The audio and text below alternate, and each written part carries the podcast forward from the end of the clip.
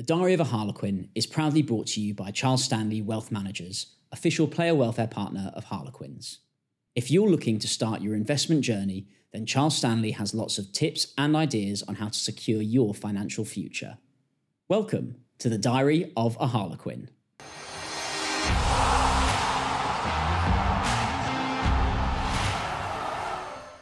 I'm your host, Joe Yates Round, and today we're speaking to Harlequins prop Will Collier. With 225 appearances for Harlequins and two Premiership winners' medals, not to mention his England caps, I think the term Harlequins legend has rarely been as well earned. Not content with being a world class scrummager, he's also a food and drink entrepreneur as co owner of Pigsty, a restaurant in Bristol with former Quins uh, Olly Kohn and his brothers. A Harlequins Academy graduate who relishes the physical contest, as well as an aspiring sommelier. Welcome to the Diary of a Harlequin, Will Collier. Thank you very much for having me. Oh, it's lovely to be here talking with you. Um, like I said it in the introduction, a bona fide Harlequins legend, 225 appearances um, in the famous quarters. Do you feel like someone that's made 225 appearances for Harlequins?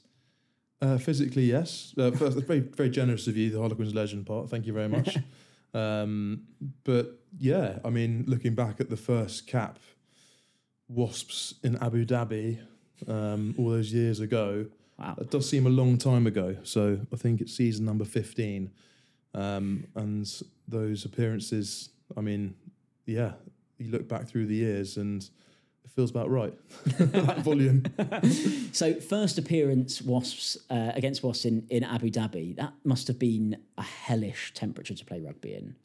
It was extraordinary. Um, I just came off the bench, luckily.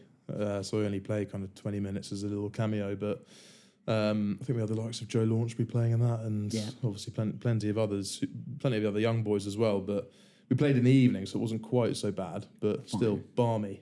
Yeah, Balmy. balmy. Yeah. Um, that's a, a, long time ago, as you say, and kind of you've been on a mad journey in that time at Quins with both Premiership wins and that fallow period, I guess, almost in, in between those two Premierships from a, it, yeah. from a success on the pitch period, but seen a lot of change with coaching group players that have come and gone. Like I asked Danny this when he was on the podcast in the first season. 2012 or 2021, which Premiership win was uh, was better? Um, I mean, I'm going to lean on 2021 mainly because I got on the pitch. but I mean, the, the when I said no one really got on, Conor didn't like making many changes, so Yeah. me, Lambert, and Buchanan all warmed the pine for the whole the whole final, which was arguably great watching it as a spectator as well. Yeah. But it's quite nice being on the pitch, raising your hands, celebration. But I think the whole manner of 2021, you just can't replicate it. No, one, I don't think no one can. Yeah. The- From the comeback and the semi to the way we went about winning it, the game against Exeter, the everything about it, the year we'd had on the back of COVID, and Yeah. the all the factors, all the different dynamics playing into that match. A lot of boys moving on, um, all the different coaching setups and everything against all odds. Um, it was it was just amazing. And to be honest, I think we're only just really getting over it. Really? still to this day we don't know how we did it. well, I'd say having watched it in the stands, I'm not sure either, but it was uh, it was was pretty epic. But let's go back then to kind of you said it's 15th season now, uh, kind of uh, underway at Quins. But going back even further than that, was rugby always the career path that you sort of had mapped out in front of you? Do you know what I think? I think it was. Um, it was one of those. I remember I was chatting to to my old man the other day, and you do the career days at school, don't you? Yeah, And people tend to go as what their dads are, and you get the lads with the, the suitcases and the suits and the bankers. And I, I wore my Quins rugby shirt to that was just down the road at the school in East Sheen, and it was Yeah. it was I wanted to be a rugby player. I must have been five six. I was young then. yeah, Um, so, so it's always been it's always been that. Obviously, the realities of then professional rugby Yeah. to what I thought it was back then. Um, and I mean, I, I absolutely love it. I, I feel like the luckiest guy alive to be able to do this kind of job. But it it because it has always been my dream and aspiration to do that, Mm. whilst being very conscious that how, how lucky and fortunate we are to be doing it. Yeah. It's generally very short lived. And how how did that kind of map itself out then for you? From being that five year old, six year old kid wearing his Quins shirt, I'm going to be a rugby player, I'm pro rugby player. How did you go about achieving that? Like, was that with coaches at kind of grassroots rugby? Was that at what point did the Quins Academy start to kind of play a part in that? Because for Quins fans that'll be listening to this, you're sort of living that fantasy dream of people that will have had Quins shirts when they were five or six, but now get to wear slightly larger Quins shirts while they sit in the crowd and have a few a few pints. But you're out there kind of doing it for for real. Yeah, I mean, it's, as, as with everyone, it's, it's a long old journey. But I started my youth rugby at Rosslyn Park down the road, which is a club very close to my heart. Um, and then got picked up when I was f- 14, I think it was. We, we did a tens tournament, sorry, tens tournament. Wow. Um, and I played really well in the tens tournament, believe it or not, at that age, which was amazing. Um, got picked up off the back of that, and it was Tony Diprose, I think, who was the one who who scouted me. So thank you, Dips, if you ever listen to this. Um, and got picked up into the the EPDG Elite Player Development Program, I think it was called at that stage, and did all the England age groups. And you know, luckily, it kind of just it kept kept going like that. And then when I signed for Quins, obviously you get loaned out to different Yeah. clubs, and I was really fortunate enough to be loaned out to Rosslyn Park in National One, amazing. which is kind of a nice full circle. Um, and go and get filled in by a load of old men for a couple of years and really learn your trade, which I think is an important thing to do, especially as a, as a prop.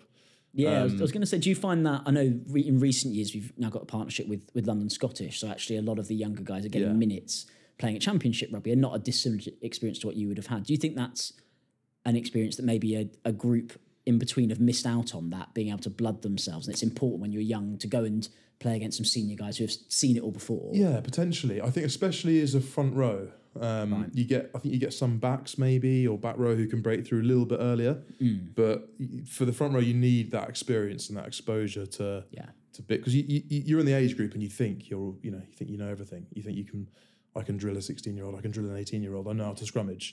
And then suddenly you're going out into the national leagues and you're looking at this opposite guy who's probably same, no disrespect, but similar body shape to you. outrageous. So, That you is disrespectful. Um, yeah.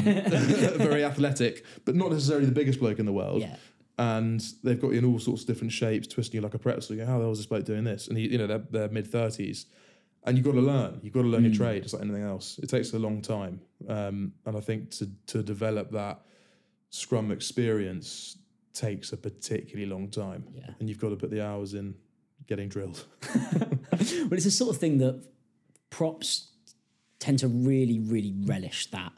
I think you've even referred to it before, as not just you, but like the dark arts of of scrummaging and how you kind of learn that. And that's not something you can just have out the box at, hmm. at 18. Were there some particularly painful encounters that you remember from that loan back at, at Rosslyn Park of being, as you say, turned into a bit of a pretzel by these guys? You think, how on earth are you doing that? There were tons. I mean, I was very lucky enough to be somewhat protected because I was scrummaging with a guy called Chris Ritchie, who was a 40 year old hooker, who I used to ball boy down at Rosslyn Park, and I used to hand him the ball when I was a kid. To he'd dry off and he'd, then he'd throw it. And there's a photo of me sat with him in the change room when I was a kid. Amazing. Then we ended up playing alongside. It was actually me, him, and Max Lahiff. Oh, wow. Okay. And so our combined ages were less than his total. I think I was 19 and he was he was 20 or something. Anyway, it- it's it's so he kind of taught us the, the ropes and Yeah. how to box clever with it all. But you definitely come up against all different shapes and sizes and it's character building. And I mm. think it's crucial for the young boys to do that. And the partnership with London Scottish is quite important to yeah. a lot of the young boys. I mean, you look at someone like a, a Will Hobson who's getting exposure and game time, Yeah. which is crucial, and then someone like a Fin Baxter as well, who's had all that and he's put the hours in, and now he's just about making that that leap and progression into the first team here, and he's done it unbelievably well. And I do think a lot of that is is the confidence of having put the hours in at a club like that. And how? Uh, look, you've re- referenced my body shape, and let's face it, I was not cut out for front row or really athletic, rugby. athletic. Ath- no, exactly, but uh, that's very kind at best. Um, how do you start as a kid? How do you become a, a prop? Right? How, how do you go from being that five six year old kid who wants to play rugby to going right? I can't wait to go and put my head where it hurts and go and scrummage for hours on end. Well, I mean, it's a, it's a game for all shapes and sizes, isn't it? So I think that's that's the that's the starting point. If you're if you're big, I'm gonna be careful how, how I put it. If you're big, you tend to gravitate towards that side. Obviously, I tried to dabble with playing back row at one point, which I very Yeah. quickly realised wasn't for me. Um, but I think, yeah, obviously, you know, if you're big and you're powerful, you tend to get pushed towards the front the front row. Um, and then as you get older, the scrums are something. I think you, as you get older, you realise the importance of the scrum um, and how lucky you are to be able to partake in. Yeah. I mean, I'm, I'm incredibly passionate about scrums. I I love them, but I think that's such a unique part of the game. Mm. Um, and in youth rugby, maybe you can get away with it, and it's not quite so crucial, and you can get Yeah. the ball in and out. And but when you get into men, men's rugby, and there's teams that want to do these long scrums, and Yeah. they come hard, and you've got a, a ton, lit, a literal ton of Yeah, weight coming against you, um, and there's no hiding places. It's probably the most unique sporting encounter Mm. in the world. I can't think of anything. You know, I've I've racked my brains, sumo wrestling, jiu-jitsu, maybe if you're blocking in NFL, but I still think those 16 men Yeah. going at it like that on a rugby pitch, it's it's the most unique sporting encounter I think there is, and it's a privilege to to be able to put your head in there. Or I see it as it anyway. which Um, which is good that you do because if you didn't, I don't think you'd do it quite so No. uh, quite so often. But- exactly. But, that's interesting because the combined forces that are going through kind of the necks on the, particularly the props, but the hooker as well, uh, in there must be must be astonishing to kind of put your body through that on a repeated basis, not just as a as a one off. Yeah, you know, so it's an incredibly unique thing, and it, that's what the part of the.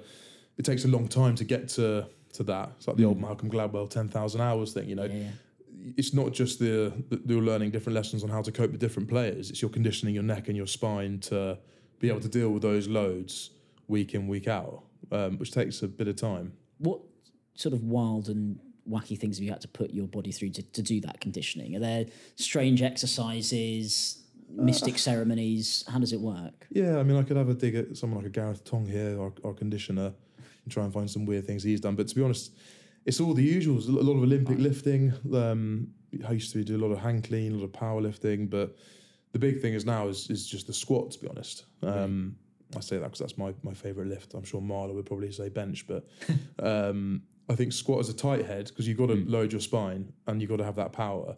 Um, that's the one consistent thing which I think all tight heads should repeat throughout their Right. career. God, we're getting nausea and scrummaging. It's Yeah, great, isn't it? wow, yeah, yeah. Loving I'm, it. I'm not going to lie, you lost me quite early on, but I'm, I'm giving it a good go. Um, I'm going to keep going down that rabbit hole, by the way. Oh, good. me. Well, Yeah. let's let, let, let's let's dive in. Is, is that the line from Alice in Wonderland? I'm paraphrasing. Um, I remember reading an interview with Marler once that said, and I'm going to get this completely wrong, so he'll probably come for me on this one, but that he's not the best in the world at what he does, but he can make the best in the world 10% worse.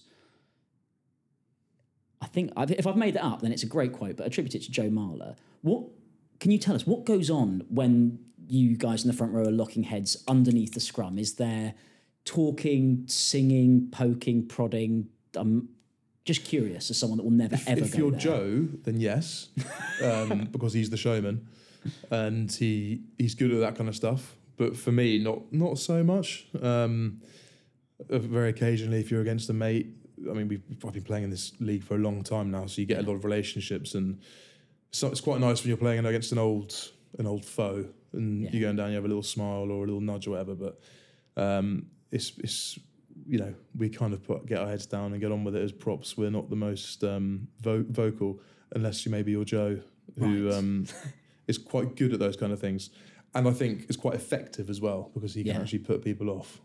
Has it has- does it happen to you in training with with Joe? Like, d- does he go in training the same way he does on the pitch? Uh, a little bit, yeah, um, yeah. I'd say he does. That's just him. That's Yeah. just him. Um, and maybe I can do it more at training, and when I play, I don't. Maybe, but he can, he can kind of transfer it.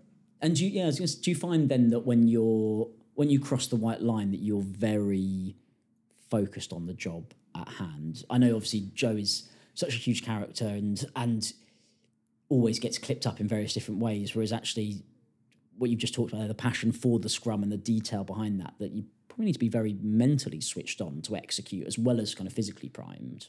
Yeah, I think so. I mean, it's you've you've got a it's such a kind of stop stop start, isn't it? And hmm. and scrums are an isolated incident. I just thought this thing with with Eddie Jones the other day when he was trying to say scrums aren't in isolation; they're always part of something else. But I actually disagree with that, mm. especially if you have an effective scrum. Yeah. When you're going to dominate and get a penalty, that is in isolation. So I, th- I think it's it's a reset when you go into a scrum. It's the whistle blows and it's you know the blanket come, the curtain comes down, you're right scrum time. Right. That's when it kind of changes a bit. Um, when you're in loose play, everything's different. You're trying to get things ready, and it's a bit more hectic and a bit more frantic, Right. and the bullets are flying. But when you get into the scrum, it's uh, okay. Here we go. Lick the lips. This is scrum time. You're looking around. Straight away, you're looking for you're looking for the boys. Where's Marler? Where's Launchbury? Right, okay, come on, let's go. Interesting. Um, and that's when you that's when you dial in the focus and it's it's an isolated confrontation physical confrontation within the game it's separate yeah. i mean obviously you can play off that and use it as a platform and, and, a, and a springboard to do other things which we do very effectively Mm. but a lot of the time if you have a dominant scrum that's going to be the moment then we're going to kick to the corner something's going to happen or Yeah. yeah. you know, that's setting it up. That's given that foundation. setting it up to- exactly yeah And is that some COD psychology coming here? Does that speak to you as a person that that idea of that isolated, controlled environment to go head to head with someone that that speaks to your personality of how you prefer to operate rather than the the chaos of the loose play that you're like in life generally like actually give me a framework give me a structure and that's going to suit me better Maybe, but then you know, I, I say it's it's isolated and structured. It's chaos in the scrum as well. I mean, Right. you've got all sorts coming at you, and you never really know what's going to come. yeah Um, so you've got to be braced for all different angles, different weights. There's so much they can do to mess around. Um, so it's, it's part of it is the chaos as well. Um, and obviously, I love you know I love running around and everything else. I love running around. I, I do. I do love running around. I like that. You said it, checked yourself, and went, I'm doubling down. Yeah, I love it. Well, speaking of running around, then loose like, play. the Oh, loose, the loose play. Speaking Okay. of, speaking of loose play, uh, you may not be a great scorer of tries, but you are a scorer of great tries. Uh, or great try. Look, look, I'm going to stop dancing around Yeah. it. I think it was Bristol here at the Stoop, Friday Night Lights, Will Collier's down the uh, down the short side, I remember which one that was. and uh, I think you know if you go back through your back catalogue of tries, you recall I think you threw a dummy. In Collier Corner. That, that's the one. Yeah. You, you remember it. Yeah, it's yeah. coming back. It's flowing back. yeah, yeah. At what point did you think that was on, or was that just you like just trust your instincts? Um, well, to be honest, I, I, it's something I genuinely practice and do a lot in training, and I've mugged a lot of people off with my over enthusiastic dummies in the past, and I can get a few case studies that will tell you about that. Um, so it's something I, I, I have done for years, Yeah. and the opportunity just presented itself, and it, and it felt the, the time felt right. Yeah. It just felt felt right, and it's I've been holding it in my locker for a while. You know, no teams when they're doing uh their analysis on the opposition are going to say, "Watch out for his dummy." Yeah. So I knew there was an Right, opportunity yeah. there. Yeah, they probably not prep for this one. Exactly. Um, so, and I thought this is it, and yeah, then I kind of blacked out and was under the sticks. Has the temptation ever been there to go to go back, or, or are you like, right, I've done it now. Now they're going to start prepping for this. I've got to put that away for another couple I think I, of years. pr- I you know what I'm, I'm I might do another one this season, but I can't obviously say when or in No. what manner. Um, it might not result in a try um, or any gain line effectively, but there might be one. Right, that's that's the commitment that we want on the podcast. That watch out, the dummy's coming back. We don't know where, we don't know when, but it's going to happen at some stage. And if it goes wrong and the coaches get pissed off, I'm Straight you. to me. Perfect. Yeah, yeah, yeah, yeah. Um, I, they, they tend not to involve me in many of the performance meetings, but I'm happy to step into I'll that one into to it, say yeah. that I saw the opportunity. He had to get Yeah, had to go for the it. The commercial team told me I have to do Yeah, this. so, exactly. okay. Correct. Yeah, um, that's Charles Stan- at the request of Charles Stanley, the, the official player welfare partner. You had to throw that dummy. Yes. um, so that we talked about, you know, obviously the, the scrummaging side of things, and at the risk of it becoming a very different podcast, I'm going to leave it there because I am out of my depth now. I've, I've exhausted my line of polite questioning. You're going to lose me, and no one needs to see that. Or maybe they do. Um, but let's talk about life outside of rugby. Are you one of those people that is? Sounds like you're pretty consumed by scrummaging, but when training's over, when you're back at home, are you there poring over videos of rugby, watching rugby, consuming rugby, or do you try to fill your time with other things away from that? I mean, I'm going to go back to scrums now, obviously. I, I watch a lot of scrums, Yeah, obviously. Um, but I try and do a lot of stuff outside of rugby. It's It's got tougher as I've got a family now and, and two young kids. But, you know, I've been lucky enough to be in a team with some guys who've been very successful at doing stuff outside of rugby. yeah. and I've used them as mentors to kind of guide me and influence me in, in in things I want to do outside of it. Whenever I've had the opportunity to do things, Yeah. um, I'd like to think I've taken them, Yeah. and it's, you know it's kind of what I learned from from those people I'm talking about. I'm sure we'll name check them in a minute. Is just exploring different opportunities, and it's as as much a win if you do something and decide you don't want to do it Yeah, you can cross that off the list and know, okay, that's not for me. Yeah. Um, I can move on to the next thing now. So don't be a, afraid to go and do something. Interesting. And I guess one of those people that we'll talk about now is is Olly Kohn, who you play with. You've got the the restaurant down in Bristol that you're a co uh, co owner of, co founder, Co- co-founder, yeah, yeah. co-founder. Co-founder. Um, amazing, right? Is that do you love that kind of something outside of rugby? I mean, not outside of rugby because it's with Yeah, yeah. Olly, but food focused, kind of getting involved in the the day to day of that business. It's been amazing. It, I've absolutely loved it, um, and I'm really lucky to have been able to do it with someone like Olly. It's kind of the perfect alignment. It's it's every he's everything I'd want in a kind of mentor for life after rugby or whatever you want to call him. Um, I'm slowly morphing into him, which is a bit scary, I think, physically and everything. But he's a very handsome bloke, so that's fine. Yeah, Um, but no, you know, he he obviously founded the Jolly Hog. Did his it's quite similar thing. He did his ACL. Ella, his wife, brought him a sausage maker. He started making sausages. Cutting an incredibly long story short, yeah, um, off the back of his ACL and the sausage maker, founded the Jolly Hog, selling stuff here. Yeah. And then you know the rest is history. Yeah. The, the retail size exploded and they're all over the place. I did my ACL in 2015. Mm. Thought, what the hell am I going to do? Sh- Should I do a short degree? Should I study something? Actually, no, I really want to explore food in this area. Yeah. So I went knocking on Olly's door here when he was in the shipping container at the stoop with his office at the back yeah, yeah. um, and basically came up with this concept of the kind of the restaurant, which we did as a pop up and a bit of fun and made absolutely no money, as Olly did when he first started doing his hog roasts. You know, Yeah. made 400 quid, but then realised he actually spent 600 quid and he's lost money. But it's, it's a lesson you learn. Yeah, yeah. And we had a great time doing it. Um, and we, I did it throughout the summer. And then we got offered a, a site down in Bristol Amazing. opened one restaurant and then um, got very carried away and opened another ginormous restaurant in Bristol as well, Yeah, um, which was a lot trickier to manage and a whole other story. But again, we learnt so much and it was a hell of a journey. And I've been lucky enough to get involved in the wider group now and more of the retail side, the concession side, because brilliant. they do a hell of a lot. Yeah. Um, and I've obviously learnt a lot with them. Well, I'm also happy to say that I'm very much keeping you all in long trousers because uh, they're a staple on our weekly shop list, the, the Jolly. Hog uh, sausages. But you say that, you know, try things. If they don't work out, then you can tick it off the list, but at least you've given it a go.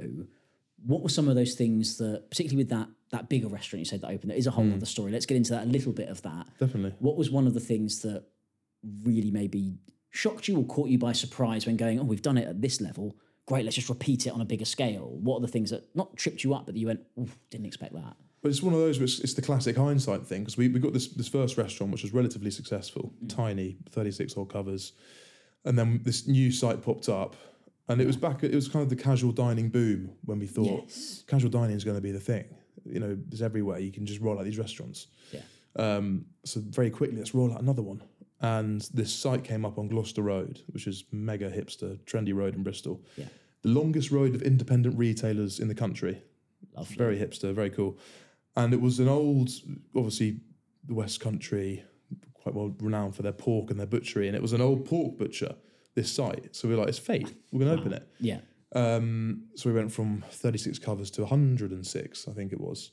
Yeah. Uh, huge. and big, the yeah. boys' offices were in the back, so which is great, but then also very time consuming for them.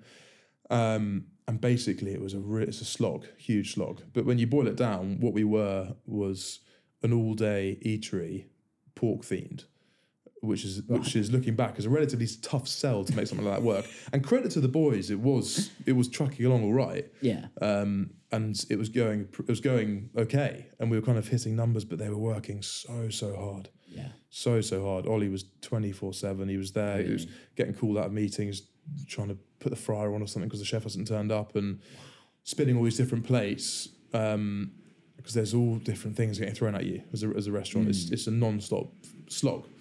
And when you've got the retail side of the business and the inve- the events and the concessions as well, Yeah. when something like that's consuming so much time, Yeah. It's inevitable. The other bits. ne- yeah, and the, the bravest thing Olly and the boys did was was decide to knock it on the head when they did, yeah. and because it'd be very very easy to say let's just keep slogging it because yeah.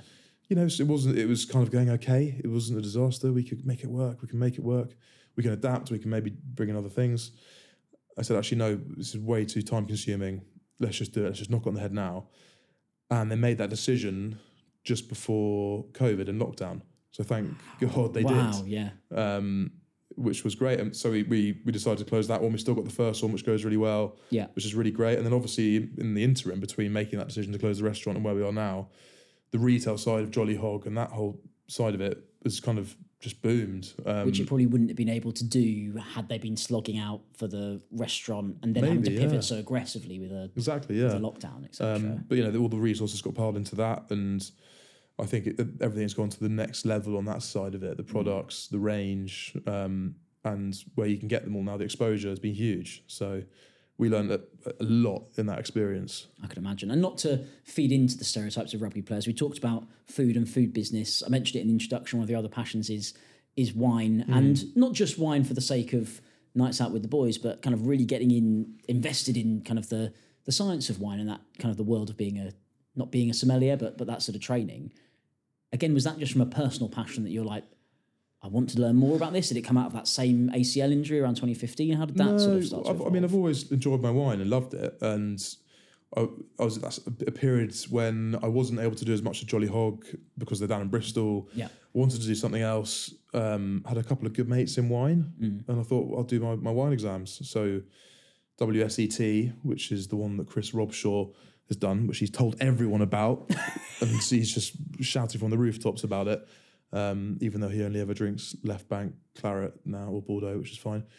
um, but um, I've done level three, so I'm way better than Chris, which is Fine, great. good, yeah. But I just, yeah, I decided it's something I wanted to do, and I loved, and I enjoyed more. And I've got a lot of friends who are very passionate about wine, and um, and in that industry, it's again, it's an incredibly tough industry, especially now with where we're sitting in the EU and everything, and, and trying to sell wine in the UK. But um, you know, in, all the different fashions in the restaurants and retail, if you're bringing wine in.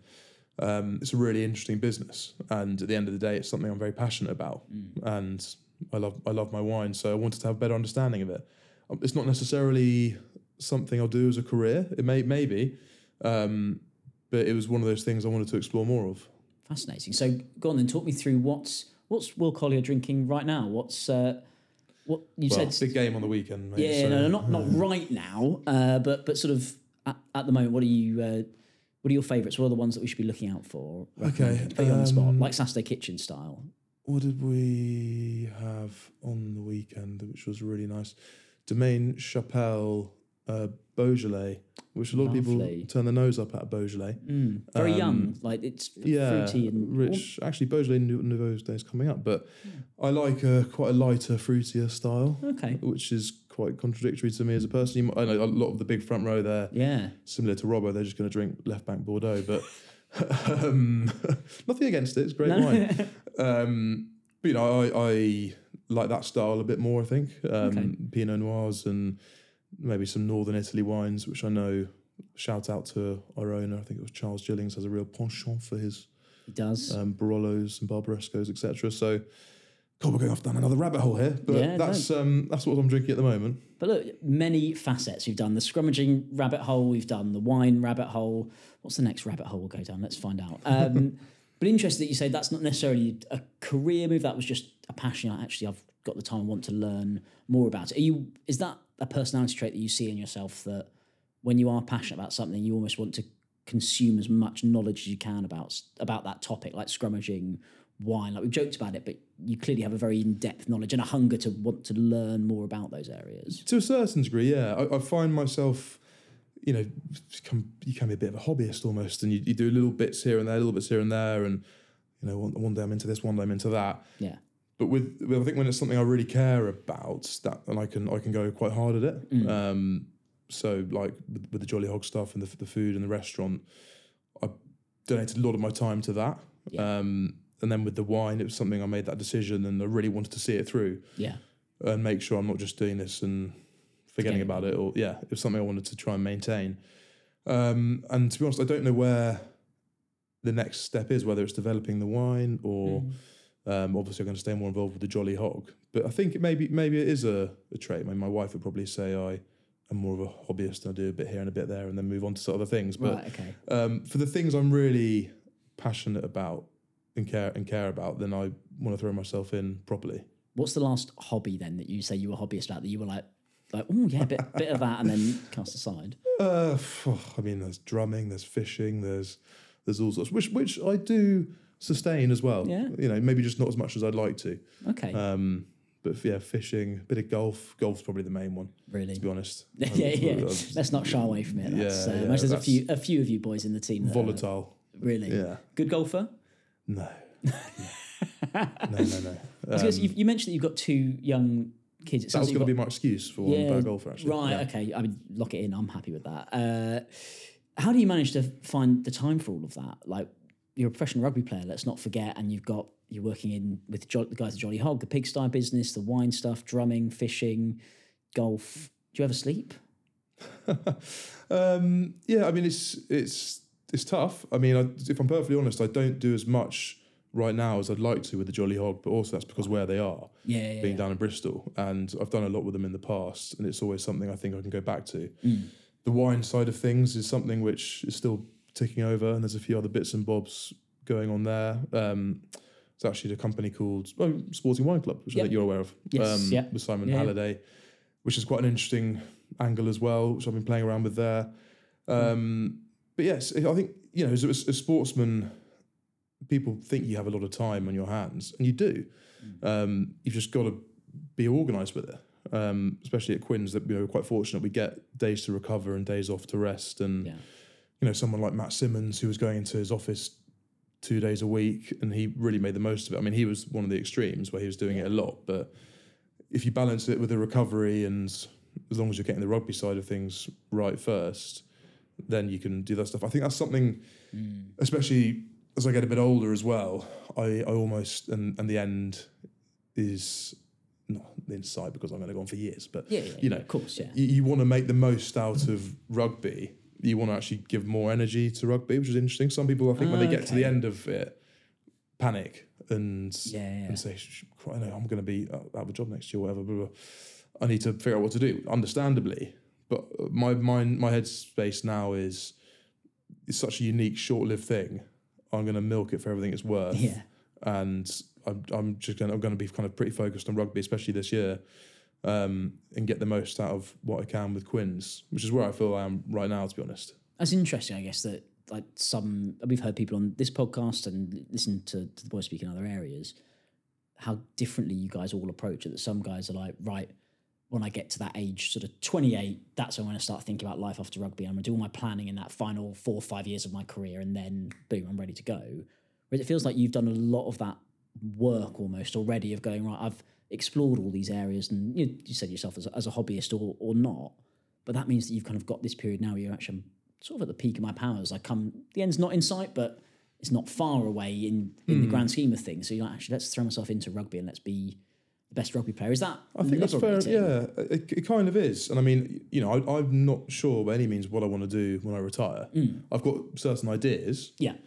I know I'm probably not going to open a restaurant, which is Yeah. a great thing to know Yes. because if I hadn't have done that and we hadn't have opened that other one, Yeah. I'd probably be retiring and saying, let's go open a restaurant. Yeah, yeah, yeah. and then four years down the line, I go, oh god, what have I done?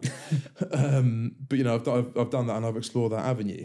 Um, and I think I've you know I've spoken to a lot of old boys. All, all my mates have retired now or moved on through injury. My close mates are Harlequins. Yeah. You know, there's obviously got the Rob Shaws, the Kohns, Lambert, George Lowe, Buchanan. The list goes on and on and on. Huge, yeah. huge list. Um, and you and you speak to them, and it's all reminiscing about the playing days and how lucky we are, and all the stories, the never-ending stories, which get more and more elaborate each time you tell them. Um, but you realise how lucky you are to still be in it. Because I'm kind of the only one still in it out of that group now. Yeah, yeah. Um, you chat on the WhatsApp groups, or whatever, and and you realise you can't take it for granted. Um, so I'm going to milk it for all it's worth. Quite right too. Um, and so we've heard a bit about. I think I know where this answer might go. But what would you say your extravagances are that you spend your money on? Is is it wine essentially? That's what I want to know. Wine and beef. Wine and beef. Uh, I mean, it depends. I, I, I go through phases. Um, I've got to be careful. Can't let my wife listen to this, but I mean, the the fishing took a bit. Really? Yeah, Yeah. That, that took a bit of a hammering. Um, but no, it's, it's it's it's wine. It's wine, to be honest. Um, I buy buy wine with a couple of mates, um, and we lay it down. But it's an investment, isn't it? It's an investment. I was going to say it that. is that- genuinely is. Because it actually is. and It's Um, one of those things that it's not. a fishing rod is less of an investment. I'm not going to lie. I'm not an expert on the appreciation or depreciation of those sorts of things. Yeah, yeah.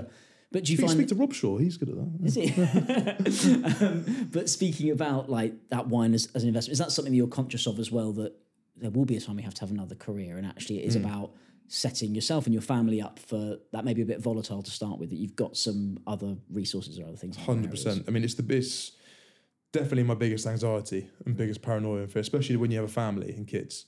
Um, and uh, you know, I feel I'm in a quite a good situation because I've been very aware of it, and I've had people around me like Olly Kohn, Yeah. um, and and others who haven't been in the rugby circle necessarily, who are incredibly conscious about that. And Olly's always had this thing, you know, multiple income streams and protecting yourself, whatever, which has worked really well for the Jolly Hog. Yeah, having the yeah. retail, the restaurant, the concession, whatever, being able to pivot on that, um, but being aware of how hard it's going to be when retirement comes.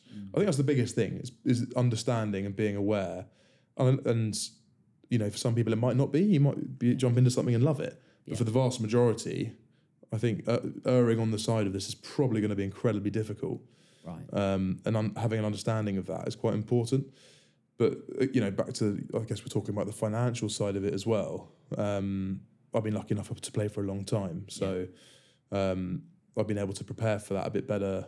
You know, some than some other people who have to retire early. Yes. Yeah. But I guess then they put their own safeguards in place to hedge against that. So Yeah. there's obviously different schemes and whatnot that can help with that. But um, yeah, you know, I, I feel lucky to have had good people around me to guide me on it. And is that something that you, you know, as you look back over your career and, and look forward to what's still to come? Any advice you give to some of the younger guys maybe is make sure you've got a breadth of people around you that you can lean on, not just current and former rugby players, which is a great group, but also mm. having those guys outside of it just to lend a different perspective. it's crucial. I think you know it's, it's in the council you keep is is the mm. advice is everything, and and it's I, I go to these people for everything, be it, you know contract negotiation or a bit of this, bit of that, and and you need some advice. There's there's different people in different walks of life, mm.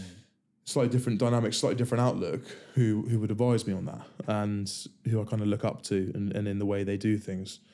Um, and I'm lucky that I've got a, a pretty solid group of people who I who I trust and have used as my counsel for a few years. But you know, someone again who, who he's dominating this podcast, but someone like Olly, Yeah. who's known this for for years, he's been planning and planning and planning. Yeah. Um, so to, to look up to him and see him do that was was huge. And Yeah. and also to see it working. I know that maybe it's a strange or maybe a glib thing to say that it's not just someone who's you've looked up to, you gone plan plan, and you go, wow, what an absolute Horlicks he's made of that. You Yeah, "Oh, yeah, yeah. Okay, you're doing it. It's not linear. There's peaks and troughs, but that is the journey that I have to do the exact same journey, but it's possible and it's achievable by following that. That Definitely, must give you a bit of comfort. And then you know, name checking a couple of others. Two of my other best mates from from rugby, George Lowe and Rob Buchanan, on their own separate journeys, Yeah. slightly entrepreneurial things. But George has got three incredibly successful gyms. Yeah. Rob's got an amazing butchers, potentially looking at another. And they've both done it in very different ways. Obviously, both of them retired through injury Yeah. way earlier than they should have done. Should have had way more rugby in- left in them. Um, and I think maybe Rob's was slightly more sudden than George's. George might have known it was coming, so he could maybe plan a bit more. But um, they've both had to react and overcome a, hell of a lot to get to where they are now. And I know how tough it was, obviously firsthand from seeing them go through that, and to where they both are now. Um, It's quite inspiring to see. And you know, I think if it fills me with confidence, and I hope it fills other players with confidence to see people who have retired from rugby through whatever situations being able to get themselves Yeah. doing something which both of those guys genuinely love and they've made a career out of it. Yeah. It's not just they're, they're not doing something they don't enjoy. Yeah. They're They, are passionate about it. do it. Yeah. Yeah. It's interesting. This is ostensibly a chat about you, Will, and getting to know you a bit more, about how willingly and how regularly you talk about others and the other people that surround you. I think is insightful to you as, as a person that you're not very insular. Would that be a fair thing that you're kind of got? You've got one eye up, looking at the world and going, right, that's what that person's doing. That's what that person's doing. That's how that's working. That's how that's not working. Do you see yourself as someone that's not not analytical, but almost like, right, I'd like to know about a, as wide a breadth of options first before narrowing it down than just Yeah. jumping into something on a whim. I think that's fair. That's safe to say. Yeah. I, I um, you know, I just want to do the, the due diligence on it. I guess I want to be be sure when you're going into something that you know it's it's the right thing, or Um, or if you're going to it, even it's going to be actually I don't like this, and it's it's the wrong thing. But Yeah. yeah, it's it's I guess knowing your options and knowing what other people are doing. But again, I've been lucky enough to have people around me who who have done these things and have been tried and trusted because you know I mentioned George and and Rob. They didn't just go to right. Let's open a gym. Let's go into the butcher. Yeah. Rob was working for like a meat wholesaler and doing all these other different things, which he didn't enjoy. Um, Yeah. But he went he went through that and right, not for me, not for me, not for me. Okay, this is an opportunity here. I've learnt my trade. Let's open this butcher shop, and the time was right. Um, I think the same with George. You know, he learned his trade and he's done a lot of other things, very quite successful in his property, and then he's gone on to open these gyms, which has been amazing. Learnt his trade. I think I, you first used that when we were talking about your spell with Rosslyn Park in um, National One about learning your trade. It's kind of a, a, an interesting thing that comes out of these conversations sometimes that that's kind of where you put stall in terms of the effort you apply in learning the the grassroots or the base skills before you start trying to apply at the top Yeah, level. yeah, yeah. What's is to paraphrase Forrest Gump? Life is like a scrum. Um, uh, I don't know where the rest of that's going. I'll leave that there. Just let that hang in the ether. Um, it feels like a relatively good place to to wrap up, Will, which means I get to ask my last question, which is different for for this series than we did in the first series. Essentially, and you sort of alluded to it, in the future, maybe 10, 15 years from now, you'll be retiring from rugby, um, somewhere around that sort of ballpark. When you look back on your career, having hung your boots up, what would you like to be the most proud of in your rugby career? Oh, that's a really tough question. What would I like to be the most proud of? Um, I mean, I would love to at Quins be be known as one of the key people to have left. And again, I'm going back to it because this is the main bulk of the podcast. A bit of a scrummaging legacy, um, because we've got the personnel here at the moment Yeah. the likes of Bomb and Marler, and I like to think myself, where maybe Quins necessarily in the past hasn't had that. And Yeah. you look at a team like a Leicester who are playing on the weekends, and they have the ABC club or whatever, and it's their Scrum dynasty and it's the legacy. And look at the successful Scrum; they've had the sustained Scrum for years. Um, I'd be very proud if I can move on. Um, having had, I think we've had a successful scrum for a period of years now, very successful scrum for a period of years now, which has been the foundation of our success, I, I believe. And I think a lot of people would, would also believe that. If I can move on and those other boys fill that gap, so that, you know, the Baxters and the boys I'm talking about, Yeah. Um, you know, boys like Dylan Lewis and Kerrod who, who step up and, and fill and take it to the next level for the sustained success Yeah. and that is that, that is Quins then. Quins have a dominant scrum, full stop. Yeah. We always do, because I think that changes the perception of the whole team because it's the oh the glitz and glamour Quins they can throw it around, they can chuck it around. Yeah, actually we can, but we can also do the really horrible stuff which a lot of guys don't really like doing, Yeah. and wasn't necessarily associated with us in the past. Um, but I like to think maybe that perception's changed. And sometimes those players can do both. Uh, they're scrummaging, they're holding their own, and then they're throwing an outrageous dummy and dotting it down onto the posts. Um, Will, thank you very much for being uh, this week's guest on the Diary of a Harlequin. Thank you for having me.